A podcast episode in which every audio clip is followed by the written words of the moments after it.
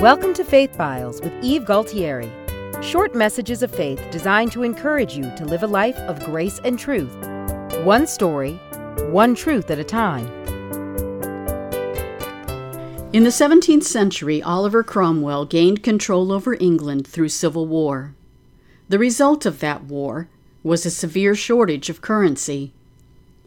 Cromwell sent ambassadors throughout the country to search out any hidden store of silver so that more currency could be circulated.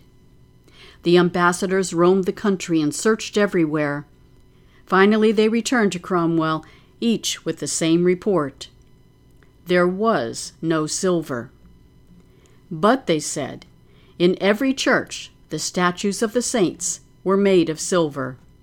Without hesitation, Cromwell ordered, Melt down the saints for currency.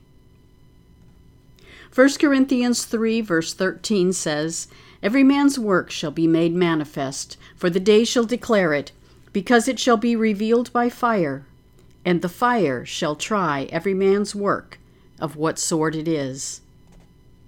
What is a silver saint?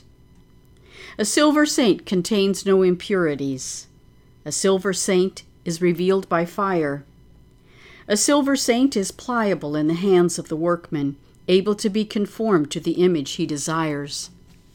A silver saint reflects the image of the one he stands before.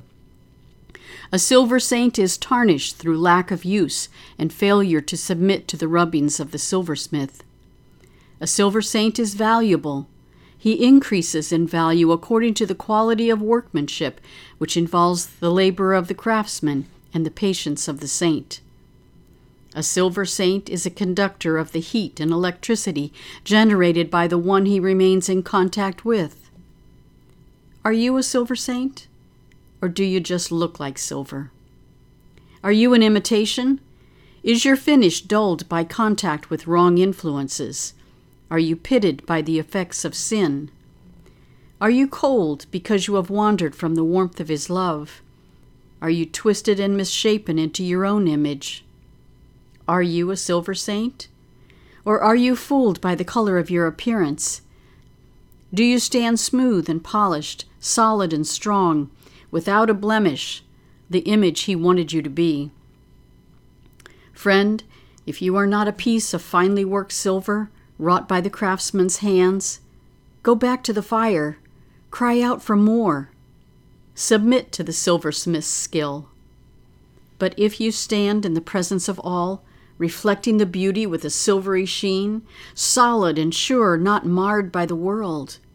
Then call for the fire, be melted down, be spent for the sake of the King. Thanks for listening. If this message has encouraged you, please consider rating our podcast and leaving a comment. You can also visit us at faith ministries.com or find more encouraging messages on our Faith Ministries Facebook page. Until next time, from Philippians 4 8, here is a last piece of advice. If you believe in goodness, and if you value the approval of God, fix your minds on the things which are holy and right, and pure and beautiful and good.